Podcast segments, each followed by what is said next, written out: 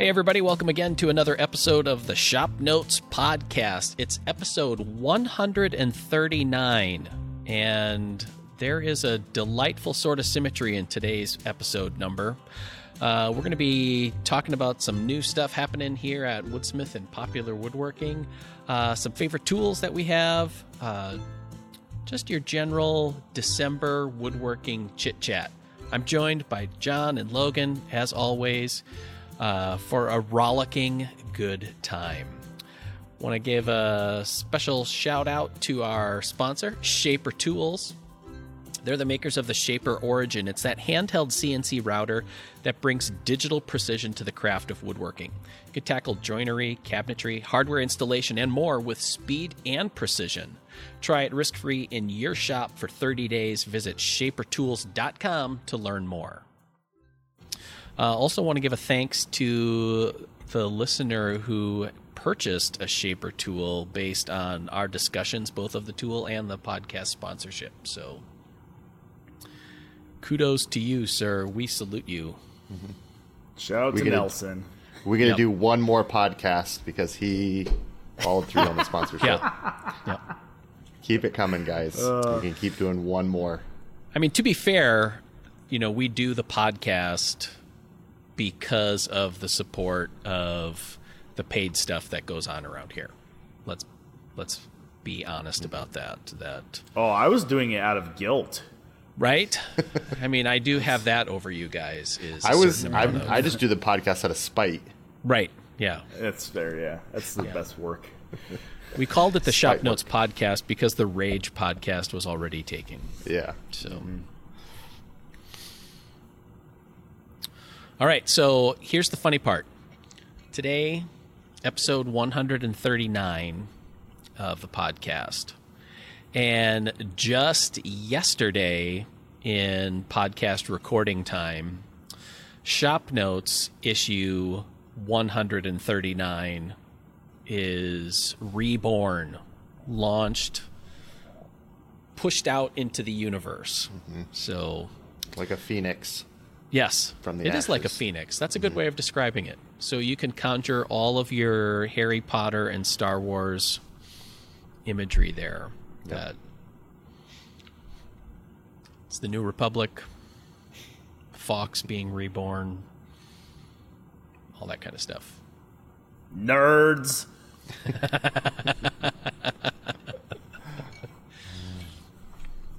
There you go. Yeah.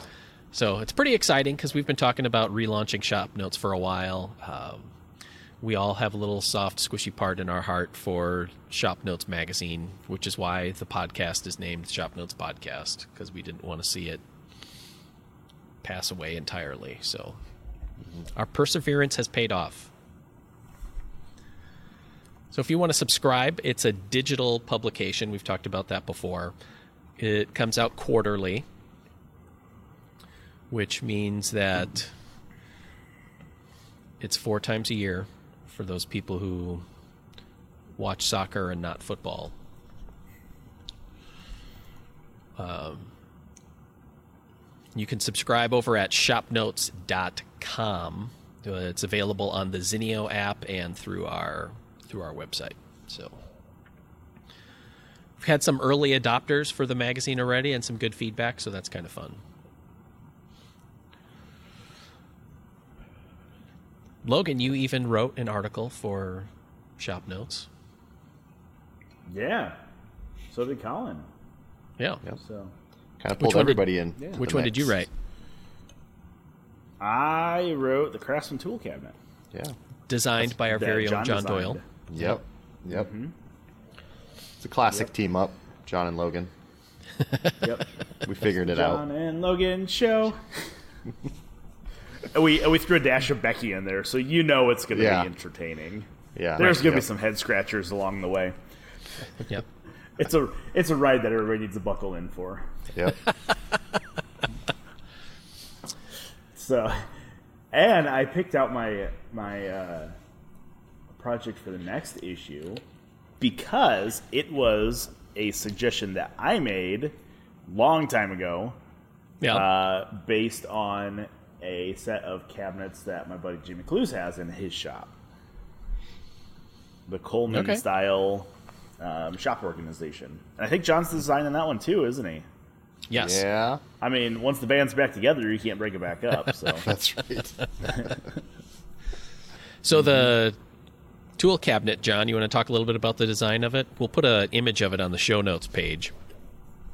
Yeah, it's. uh I mean, most shop cabinets you think of, they're you know made out of plywood and uh, not very pretty. They're more functional. This one is craftsman style. Um, I think if you built it, you would be proud to put your heirloom tools in it, um, or hang it about anywhere in your house for display purposes. So it's one of those shop projects that could be a fine piece of furniture too. So um, I don't know a lot of craftsman elephant elephants Elephants. elements. Yeah, it's got craftsman elephants too.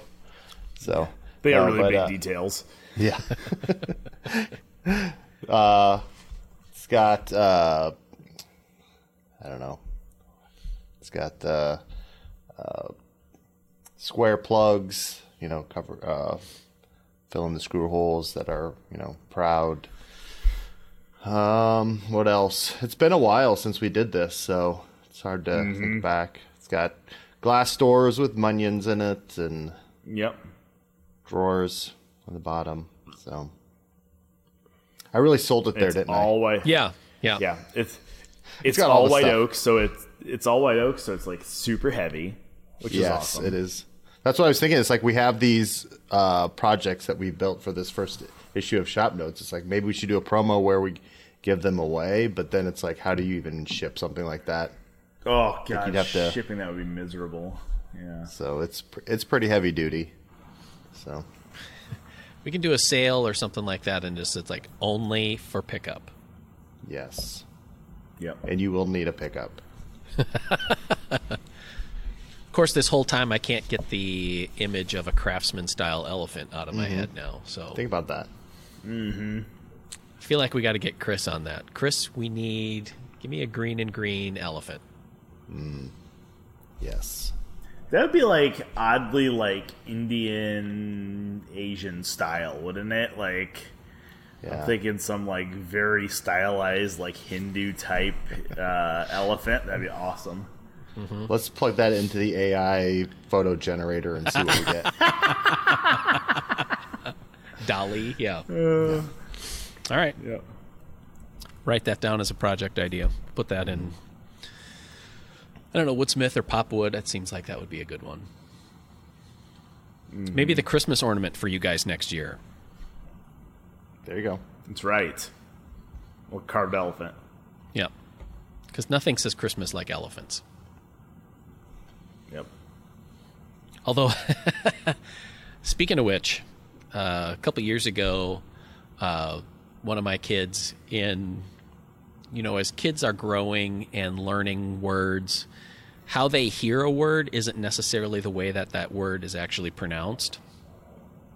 Yep. So we were starting to decorate our tree, and my son at the time asked when we were going to put the garlic on the tree. Mm-hmm. Instead of garland. So that year I uh, went out and carved a little bulb of garlic and then hung it on the tree and then see waited for people to notice it. So that was pretty funny. Awesome. And now every year when we pull it out, it's like the garlic. Yes. It's very much the same way that our very own Becky hears words. I can And say this because she doesn't listen to the podcast. Yeah. Yeah. Yeah. So we can say whatever we want here. We're safe. Yeah. Becky is the fourth member of our AV club here, uh, Yep. a small affiliation of folk that we have uh, that were involved with all kinds of video and social media and whatever stuff a few years ago. And she brings light to our group. Yeah. And sometimes And order. stress. Yeah. And stress and order. And sometimes we give the stress. Right. Probably Yeah. more that. She also keeps her. us on task because we Yes. tend to drift as a group. No. We're 139 podcasts into this. Nobody would have realized that. Right. Jeez. Yeah. She's usually the one that's like, okay, guys, did you do a podcast this week? Right. Yeah. yeah. Like So podcasts you go out on Friday, and she's like, when she'll start on like Friday, Monday afternoon. Actually, and she's like, "Did you guys podcast? Are you going to podcast? When are you going to podcast?" Mm-hmm. Yep. So you guys can send all your hate mail to bcrowdcheck at aimmedia.com, blaming her for these stupid things. Right. Right. so now, when you say Coleman style cabinets, you mean like camping, camp So, stove I mean, Coleman, I'm- or yes, that I believe so. I- I'm pretty sure the logo on there is the Coleman Camp Stove logo, um, and I don't know when they were made. I have to. They look like they're an early 2000s type cabinet. Okay. Um, but they're they were they're just kind of cool, nice cabinets. Um, they are I want to say three or four drawer. Um, I have a photo of them, and I, actually I might have linked a photo of them in that message I sent to the designers with it. Um, they are deep drawer, so they're probably ten to twelve inch tall drawers. They have aluminum or steel corner brackets uh, that wrap around the edges of the drawers to the sides, um, and I think I feel like they're like like riveted on. Uh, it just is a very cool style I found. Um, well, I, I first saw it when I was at Jimmy's place. Uh, so, yeah, I'll see if I can find a photo to at least put up on the uh, show notes page. But yeah, they're uh, they were interesting, um, and I, they seem like they're they're probably modular. Oh yeah, so like actually Lowe's has some of them maybe still. Um, but yeah, they come in different configurations. It's kind of like the old, not the old. I mean, gosh, they still make them. like the you go into Menards or Home Depot and you can. They have a line of like shop cabinet, yeah, shop cabinets, garage cabinets, where it's like, Sure. oh, buy the tall standing one and the two little ones, and you make a workbench, or you can configure them however you want. It's kind of like those okay, things. Kind of a modular one Yeah, wall kinda. workshop type thing. Yeah, with without I think without trying to be a one wall workshop, but maybe that's a good way to take it. You know, I don't know. yeah, We we got to take into the the plywood costs into this decision making process, or MDF, I guess. yeah. Yeah. But I mean, it is fun to be able to work in a visual style too, because it's Yeah. really easy to just and there's a place for it for just you know plywood chunks cut out, mm-hmm. screwed together, or dados and rabbets or whatever, and and that's it. But adding a little flair to it mm-hmm. is a nice touch, I think. Mm-hmm. Yeah. Even for shop cabinets, Yeah. like there's nothing wrong with having your garage or shop look good. Yeah. Well, When it think looks that's good, always- you feel good, and when you feel good, you work you good. do good work. Yeah. Yeah. Uh, I think that's always been some of the appeal to me, like to a lot of the shop notes stuff, is it's like the the projects in shop notes and Woodsmith. I mean, it never looks like a shop project, or never looks like a project that somebody would actually build for their shop. Or it's like, you know what? If I'm slapping this this uh, table saw sled together, I'm probably not going to put melamine and lacquer it because ain't nobody got time for that except for the Woodsmith and Shop Notes guys. so I think that's some of the appeal to me is it's like, hey, we can take what is shop storage, basic shop storage cabinet with drawers, and we can aesthetically elevate it a little bit. I think that's that's pretty awesome. Yeah. Well, I, I mean, it's like the tool cabinet that John designed for Shop Notes. It's craftsman style, white oak, looks amazing. And I know that, uh, I mean, I've heard it from people around here, uh, but then also from readers where they're building a Shop Notes project, you know, where we've done those higher style ones. And, you know, another member of the household is like, You're building that for your shop? That's too nice mm-hmm. for your shop. Mm-hmm. It's coming in the house. Yeah. Yeah. Well, and that's I even said that in that article when I wrote it. It's like you know this is designed as a shop tool cabinet. I could see it going in somebody's study in an mm-hmm. office. in Oh, a, yeah. you Little know liquor you know- yeah, exactly. Oh, Yeah. it'd be super cool. Bathroom Yep. storage cabinet, you know, any of that stuff. No, it's pretty cool. So I got to do uh, Chris Fitch router jig, which there is a there's a strange dark corner of Chris Fitch's mind that works on router jigs. Well, jigs of all mm-hmm. sorts. And so this one, he took a, a palm router motor and made a little carriage for it that allows you to do loose tenon joinery with this little router. So it's kind of about the size of a biscuit joiner slash Festool domino, Yep.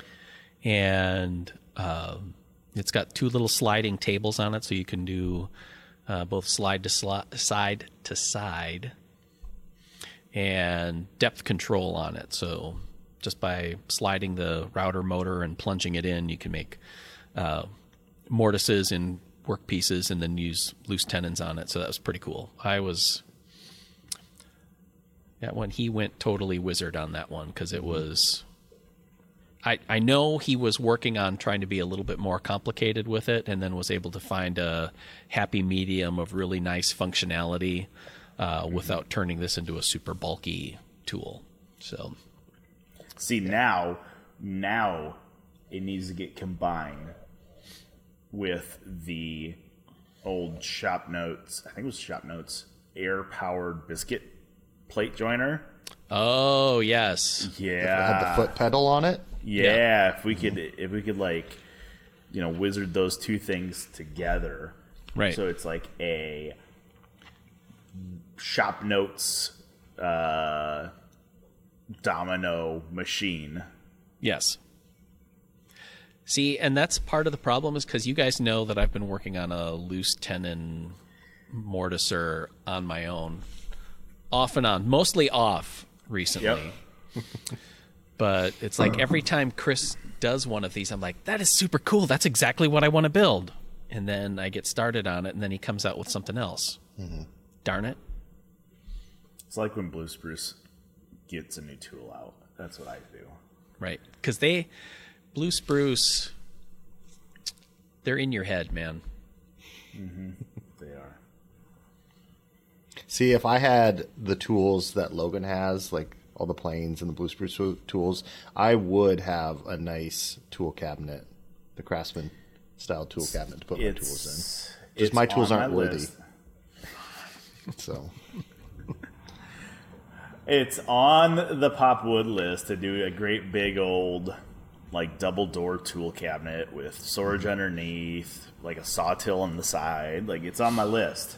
Okay. And now, now that I have recruited one of the greats out of retirement to start doing designs, All right. putting Ted on go. it. Yep, yep. So Becky's dad, Becky, we were speaking about earlier. Becky's dad, uh, Ted was one of our well, was one of the Woodsmith original staff members. He was like staff the member number two. Yes, he Yeah. was like staff two. After And- Don, it was Ted. Yep. Yep. And Ted has done designs for a long time. He retired about five or six years ago. Um, and I contacted him to start doing some freelance design for me, like like CAD design. So it's like, hey Ted, I need a design for a shave horse. He's like, here you go. it's like, yeah. So this is awesome. It takes a lot of the mental load off me, which is necessary. Right. So here's a question that I have, and I think we've talked about this before. Big, impressive tool cabinets like that are super cool, but you never close the doors. Change my mind. I know. Nope, I I agree with you. Uh, to me, it is more having a set of beautiful doors on there. Um, you know, maybe with some veneered panels or or whatever, Right. is more of a statement type piece Sure. And a way to show off your craftsmanship. Yeah. like yes, if if we're talking functionality wise, I'm not gonna go to I'm not gonna go to the extreme and say pegboard's the best, but a wall of tools on an open front tool cabinet is probably functionally better. Sure. But if you want that nice aesthetic of being able to close the doors at some point, yeah. And I think for what I'm planning on doing with it, you know, having it behind the bench and it'll be it'll be in a backdrop and some photos and stuff. Like, I think I want to be able to shut the doors to hide those shiny planes. You know what I mean? Because those can wreak havoc Right. with lights and flashes and stuff. So Yeah. um, I, I agree with you. Yes. However, I would never. I I I like the ability to add the doors.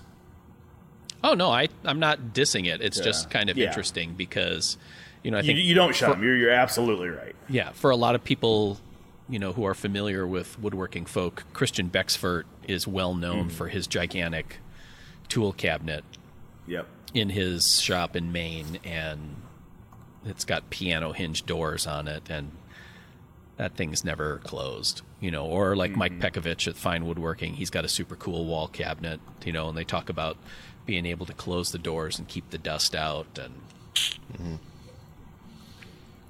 it's Yeah. kind of like fake shutters on a house. Yep. Yeah. They Uh, they see, look now- good there, but they're not doing shutter work. They're just they're serving another Yeah. purpose, which, like I said, is fine. It's just Yes. don't go into building a wall how wall mounted tool cabinet thinking that every night when you leave the shop you're closing the doors. Correct. Now, the one thing I will say is I'm not a fan of, and this is a completely personal opinion, I'm not a fan of wall hanging tool cabinets that are big. Because to me, it's like, why? Like, what are you really going to put under there? I Sure. would much rather have some form of a base on it with drawers or some form of storage underneath. Yeah. Um, to me, that's more practical Yeah. than saying, "Hey, I have this 25 inch deep tool cabinet. Maybe it's, you know, maybe it's only 14 inches when I open the doors, but still, that's a lot of wasted real estate, and you Oh, need yeah. a huge swing for those doors to open and close. Yeah. So, Well, which is why we had that. Uh, you know, Chris designed that.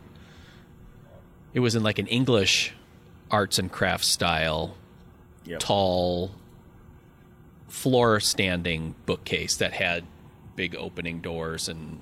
But Is like that you said, the one had with a, the, the diamond detail on the crown? yeah, Yeah. yeah, and Was Logan had Logan started a that? Logan started a walnut version of that. Yeah. How did that go? the uh, the walnut base. wow, John. I was just curious. I was thinking Somebody about that. woke up sassy this morning. no, I, I started it. Yeah, um, I have the base done. Mm-hmm. I mean, like the base is all done. I didn't build drawers for it, but the base is done. Um, that was that was right after I started at Woodsmith. I think I started that, so it's probably been down there for five years now, maybe six. Um, yeah, I decided it was a little boxier than I wanted. That's fair. So what am I going to do with it? I have no idea. Right. Like, no idea. Well, didn't you the whole thing out of repurpose the solid- base for Yeah. and you put a top on it for other stuff? Mm-mm. Oh, I thought you were going to do that.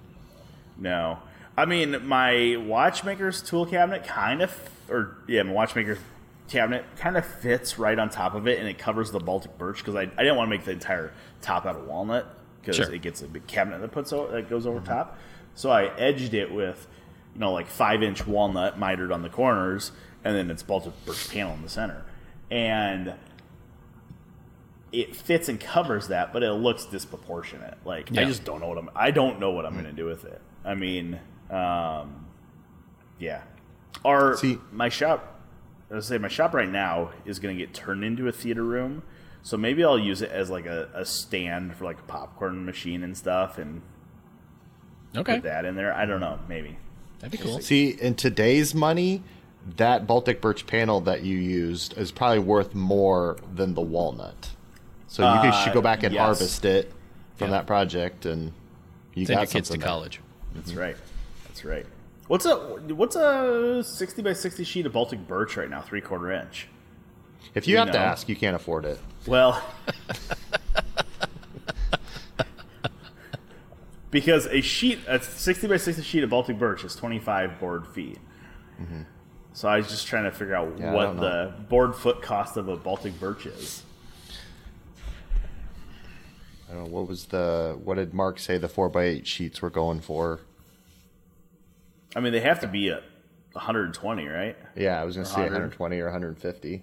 Yeah. Yeah, so so if they're 150 by a four four by eight sheet, that is four dollars and sixty eight cents per board foot. Board if we're talking a board foot. So still still reasonable. Yeah. uh, yeah, but you can buy like ash cheaper than that. Yeah. I mean, heck, you know, you buy plain sawn or rift sawn oak for that. It's, n- Right. it's sometimes it wouldn't be as easy to work with for big panels, but Right. Hmm. So is there like a Baltic birch futures market? I don't know. It, it may be like the uh, the Bitcoin of today. Like we should have bought it now, and then 30 years from now, Yeah. everybody would be retired and living the high life. Just before the Baltic birch exchange goes Mm-hmm. bankrupt. Probably should have bought it before Russia invaded Yeah. Ukraine. we would have bought it January 1, Yep, hindsight. 2022. Sold it on December 31st. Yep. I mean, it's not guaranteed to go up in value. Right. But it probably will. A special shout out to our sponsor, Shaper Tools. They're the makers of the Shaper Origin. It's that handheld CNC router that brings digital precision to the craft of woodworking. You can tackle joinery, cabinetry, hardware installation, and more with speed and precision. Try it risk free in your shop for 30 days. Visit shapertools.com to learn more. And that is your daily market report from the Shop Notes podcast. I will say that uh, in a speaking of being somewhat of a nerd, um, when I was in college and couldn't really do any woodworking because of being in a dorm room, uh, I was in Chicago and would our school had for every dorm in the dorm buildings, every floor got a subscription to the Tribune. So I would check out the Chicago Board of Trade, CBOT, and look regularly at the uh, futures market for softwood lumber because I think that's by per thousand Yeah. board foot or something like that, which was always kind of interesting. I mean, that's that's obviously construction lumber, your two by fours and all that sort of stuff. But it was interesting to kind of watch trends to see where it was going and see, you know, based seasonally and how the economy was rolling at the time. And Yeah. Yeah.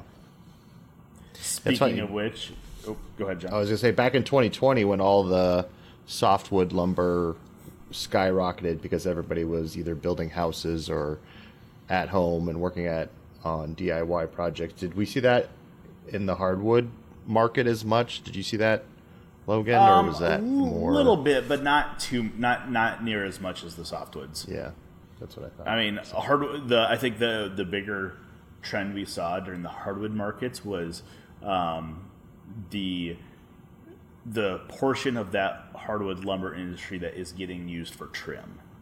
right. So like you know the it's going to be that thinner, you know maybe nine sixteenth stock that is going up because it's stuff that's getting used for baseboard and trim and stuff right. like that. and So, more of your common like oak, cherry, yeah, walnut. it didn't really move a whole lot.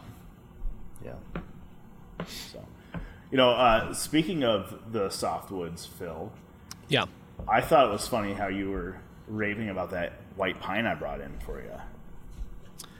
Like you said, it was working really nicely. Yeah, it's amazing. Um, it was a I don't. I mean, I didn't see photos of the tree that it came from, mm-hmm. but you know, because white pines, this might surprise people, aren't really native to Iowa. No, they're a decorative tree. So, and most of the time, like there's several white pines in my neighborhood, and there was one that got taken down within the last year or two, just a few blocks mm-hmm. from my house, that I was kind of sad to see go because it was a it was a tall tree. But a lot of times you see white pines around here, just because of environmental stresses and you know, like I live in town, so they're city trees, which they've you know they got street smarts, but they've led a hard life. Yep. So they usually end up, you know, forking real early, uh, or the crown gets lopped, you know, and then they kind of go all flat topped, you know, and it's relatively stunted. So white pines Mm-hmm. grow annually by whorls. So the branches come out horizontally from the trunk. Like every year, it grows up a little bit and then sends out branches, and then the next year grows up. And a lot of times, you'll see those whorls are pretty close together just because of, again, environmental stresses. Uh, uh, but this one, you know, there's a couple of places. Well, A, the boards on those are like 16 inches wide Yep. or so. And on some of them, the whorls are, uh, I don't know, probably almost two feet apart. Yeah. So, So looking at the board, you would have a knot every like every year two feet from or- where that branch came out. Yeah. And actually it would be like several. So depending on, you know, where you are in the tree, like it's mm-hmm. several branches come out. Mm-hmm. Yeah. So for those of you who have permanent Christmas trees and how you stack the parts together and the branches all just kind of are hinged all Yep. at one level, that's kind of how they grow, except without the hinges. Yep. So when you slice that into boards, you know, obviously you're going to see one or two knots in there. And, you know, I don't mind quote unquote country style look for furniture, but some of them, when it just looks like they've been shotgunned with knots, Knots. Yeah. it it's not the it's not the look that I'm going for. I want Yeah. to be able to show off pine like a hardwood. So there's a couple of projects that I have in mind for for that for those boards. And because of how this tree grew, it's I can use that and get full lengths without having to have gigantic knots in it, which is very advantageous to me.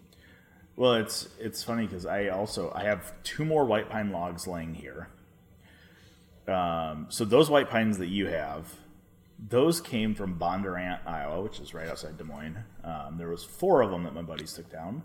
Uh, I took two of them home. He took two of them home um, after we cut them, and I had those stacked here drying uh, for two years now. Um, earlier this year, when that tornado came through, I think we talked about that. I took a bunch of white pines down from a property, I don't know, 10 minutes, five minutes from my house. And I cut some of that. I cut two of those logs. Let me think about this. Maybe I only have one white pine left because I cut two of those logs into uh, like six inch wide boards for my shop use.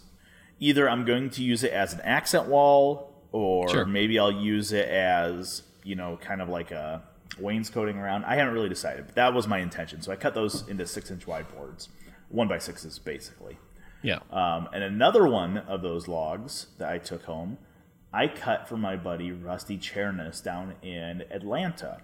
Um, and Rusty, I actually he has a uh, spoke shave article coming up in this next issue of Pop Wood on on making a traditional style wooden spoke shave. Um, and he is also a chair maker. Uh, does a lot of uh, chairs in different styles, Boggs chairs, Windsor chairs, stuff like that and he was asking me about getting white pine because I guess getting white pine chair seats, which is the traditional wood for, for chair seats, is pretty hard. I mean, you can get them and you can order them online. You can order a chair seat blank, and I don't recall exactly what the dimensions are, but I want to say it's roughly 18 inches deep by 20 or 22 wide, sure. and you need it to be clean and clear uh, as possible. Um, so he was saying you can, I mean, you can order them online. They're like 120 to 130 bucks a piece plus shipping. And I'm like, dude, I got white pine laying at my house. Like, I'll just, I'm driving down to Tennessee to do another photo shoot. Like, let's meet halfway. You know, it's a seven hour drive for me, four hours for him from Atlanta.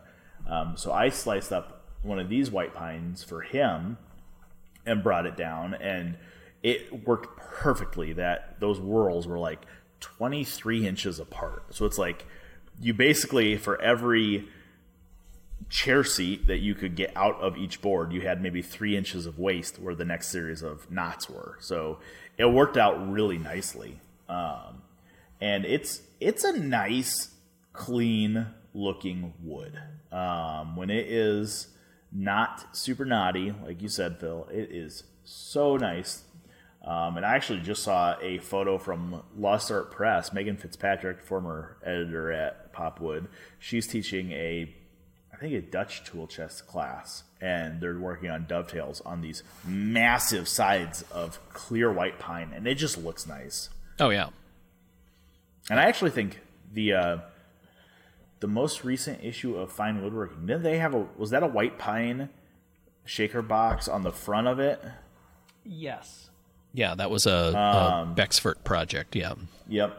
Yeah, and it has a it's got a really fun look to it. I Yeah, I mean just I don't know. I think I'm country not furniture going with vegan, but Yeah, I am.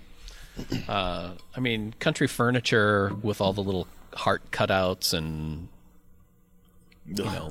yeah, yeah. painted fruit and whatever, and Yeah. gigantic knots really gave pine a bad reputation. But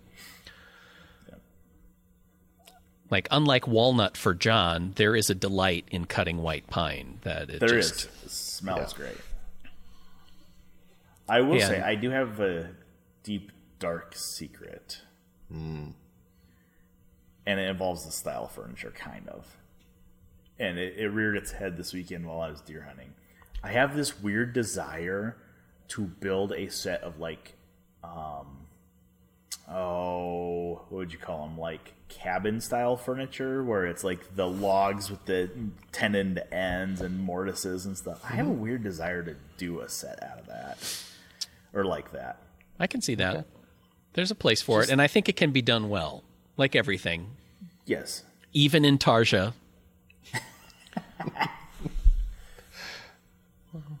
Yes. So yeah.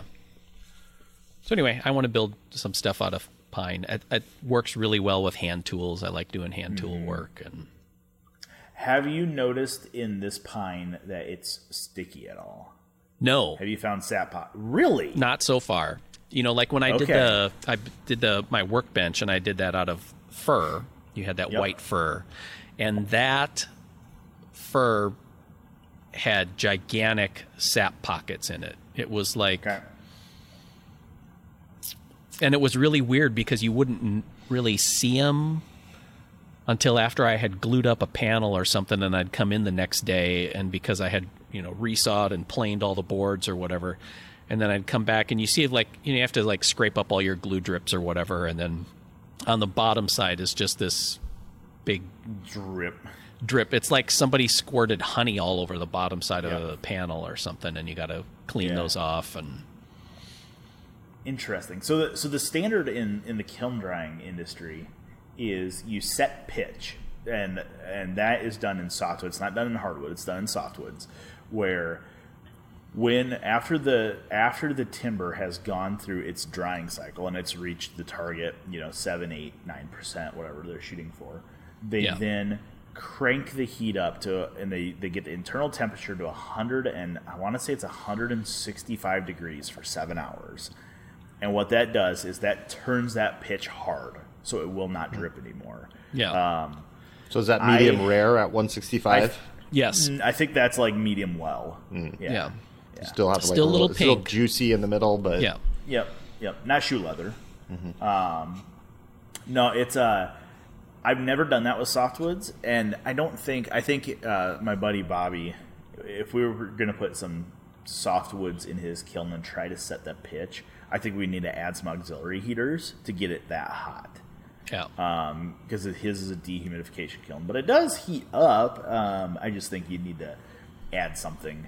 Um, you know, once concrete's going in my shop this week, uh, I will probably put a kiln in there, and I will probably try to get some form of uh, auxiliary heat in there to do that in softwoods. Now, my fear is if if I say, okay, I'm going to cut all this white pine um, because it's great to work with and whatever, but then we we cook it and we set the pitch, is that going to reduce its workability? I don't know. yeah. I don't know. Because I mean, I think we all agree, air dry just works so much better than kiln dry does. Oh yeah. So, I don't know. Yeah, it feels like it's a lot less brittle mm-hmm. on most materials. Oh, one other thing that I was going to say. Let me working on a Christmas project this week and doing some carving. And there's nothing like carving to really show how little a person knows about sharpening than to deal with uh, carving tools. Because I can sharpen chisels, plane irons, scrapers to the point that they perform pretty well. I still have a lot to learn, I'm sure, and you know, practice does that. But when you have something like this little bad boy, a tiny little, it's a palm carving tool for the people who are watching on the radio, um, V tool, and getting a V tool sharp is like th- sharpening three tools at the same time. Mm-hmm. Because the sides are like chisels, and the bottom is like a really tiny little gouge, and it's tough to get a decent bevel all the way around on there. So, and I've I modified this particular one. I'll put a photo of it on the show notes page. Uh, after reading an article by Al Breed, rather than having a very square front edge to it, I have it so that it's the wings are kind of angled forward a little bit so that it does better, supposed to do better on cross grain cuts. And then I lowered the angle underneath so you can use it at a lower angle in use without having to have it pitched up so high. Uh, based on Al Breed's advice on there. And I've just I got I've gotten it to cut and working with the grain, it does pretty well. Across the grain, it was like I was using a nail. It just kind of scratched its way through. So then at Well, your and the- suggestion yeah. today or this week, Logan, we went over to the Tormek, where we have a CBN wheel on one side mm-hmm. and used a I don't know what was it called the like short tool holder or something like that. It was like the that. short tool jig. Yeah. Yeah. Yeah. And I was kind of surprised on how well that worked. Yeah. And- well, mean that's I think I think that's a 400 grit stone, so it's pretty fine stone. Like you're not going to grind a ton of material away with it. So Right. Which is, I think, my fear, especially because I've been doing most of my sharpening at home is just with bench stones. Um, just because that's a little bit more straightforward for me. I'm trying to keep things relatively simple. I do have a little hand crank grinder, a four inch wheel on that. Um, and that works pretty well, but even then, you know, when you're at a grinder with little tiny carving tools, you can remove a lot of material pretty quickly and dork stuff up. And that's always been my fear. So trying it out with the Tormek and then, you know, stropping the snot out of it, I was finally able to get satisfactory cross grain cuts on it. So so kudos to you. And you can learn something new every day. Well, the thing I think is the most frustrating about carving tools is the fact that you almost need your tools sharper for softwood than you do hardwood. Yeah, I can see that. You know what I mean? Because the softwood fibers are much less dense. So if your tools are not sharp, it will crush instead of cut. I mean, same thing kind of holds true with hardwood, but I think there's enough density there that it can kind of fake it. Yeah. If it's semi sharp, you can push hard enough that it will still cut. It's going to crush a little bit, but it's not as noticeable. Um, yeah. As it would be with softwoods because softwoods they compress. Yeah. You know, and I, like I picked up these tools used, and part of it is not knowing, especially with carving tools with a complex profile, it's not knowing what you're looking for. Mm-hmm. It's like I don't know what the goal is here. How do I know that I've gotten it sharp? You know what? What's a reasonable expectation in terms of resistance and cut quality and all that kind of stuff. So. And it's like you just don't know until you do it. And then if it doesn't work, then it's like, now what? I don't know what I did wrong necessarily. Then you sell it to somebody else. I've done that.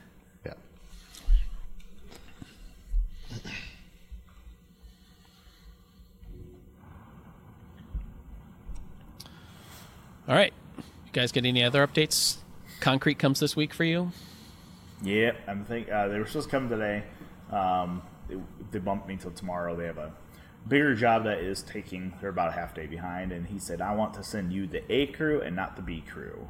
He said the A crew's great, B crew's pretty good. The C crew needs to stick to their footings. So I'm like, all right, I'm fine with that. Like as long as it comes this week.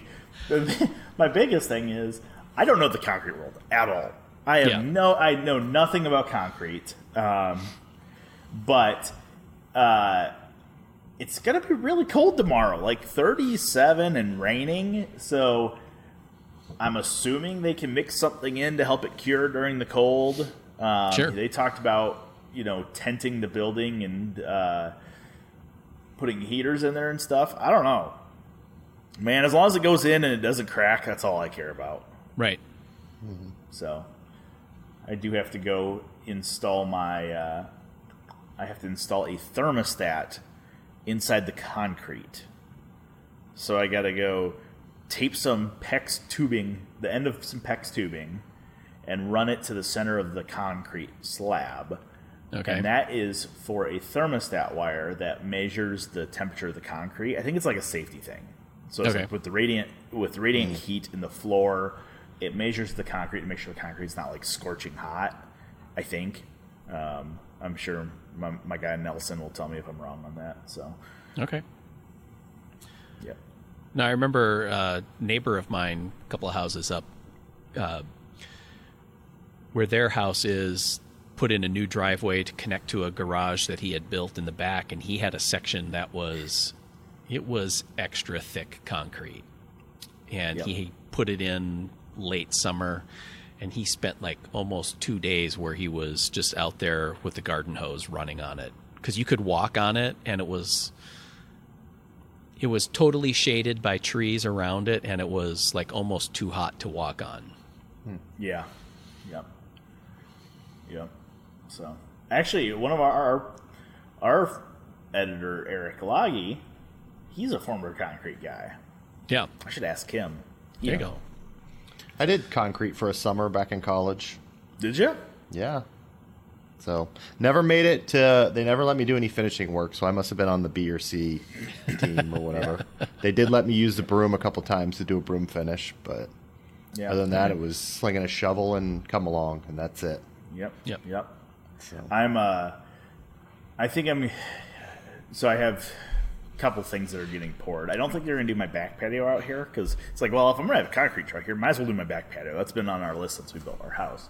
Yeah. Um, I have a the the porch area on the building on the shop is going to be a broomed finish. Um, but everything else inside, I'm going to have them power trowel so it's smooth. Um, a because then the storage side of my shop, where you know I'm keeping lumber and all that stuff, it will be easier to clean up. Right. And B, I'm also I'm going to do an epoxy floor on in Okay. the shop. So it's like I think that needs to be a smooth finish. Um, so haven't decided if I'm going to contract that out or if I'm going to do one of the DIY kits. My dad's done a couple DIY kits in his garages, and they've always looked really nice. So okay yeah. awesome mm-hmm so that just postpones your move-in date then right The epoxy, yeah. I can at least get stuff into the building, get my basement cleared. that's true know. But yeah, my garage doors should hopefully be here in a week or two, supposedly. They, they weren't supposed to ship till March or April, so if they show up anytime this month, I'll be happy. all right So that'll be cool have it all closed in mm-hmm. then or fully closed in yep. john any other updates nope, just chugging along. The next shop notes and Woodsmith have to go out, so yep same old, same old. it's the magazine life Yep. Mm-hmm. All right, I want to thank Shaper Tools for sponsoring today's episode. They have the Shaper Origin. Uh, they have an offer going where you can try it in your shop risk free for 30 days just to kick the tires on it, see whether you like it, and then play around with it. Uh, they also have a ton of stuff on their website, you know, classes and plans and all kinds of stuff to help you get used to the tool and know exactly what it's capable of. There's just, if nothing else, it's just fun to learn about what the what people how other people are using the shaper origin. So you want to check that out at shapertools.com if you have any questions comments or smart remarks you can send them on an email woodsmith at woodsmith.com you can check out our show notes page at woodsmith.com slash podcasts and watch the podcast on youtube or if that's just a more convenient way for you to listen to your podcast. Uh, I'm also going to make a plea for you to rate and review the podcast wherever you download it from to help other woodworkers find the Shop Notes podcast. And now that Shop Notes is back, please subscribe. You can check it out at shopnotes.com. We'll see you next week, everybody. Bye.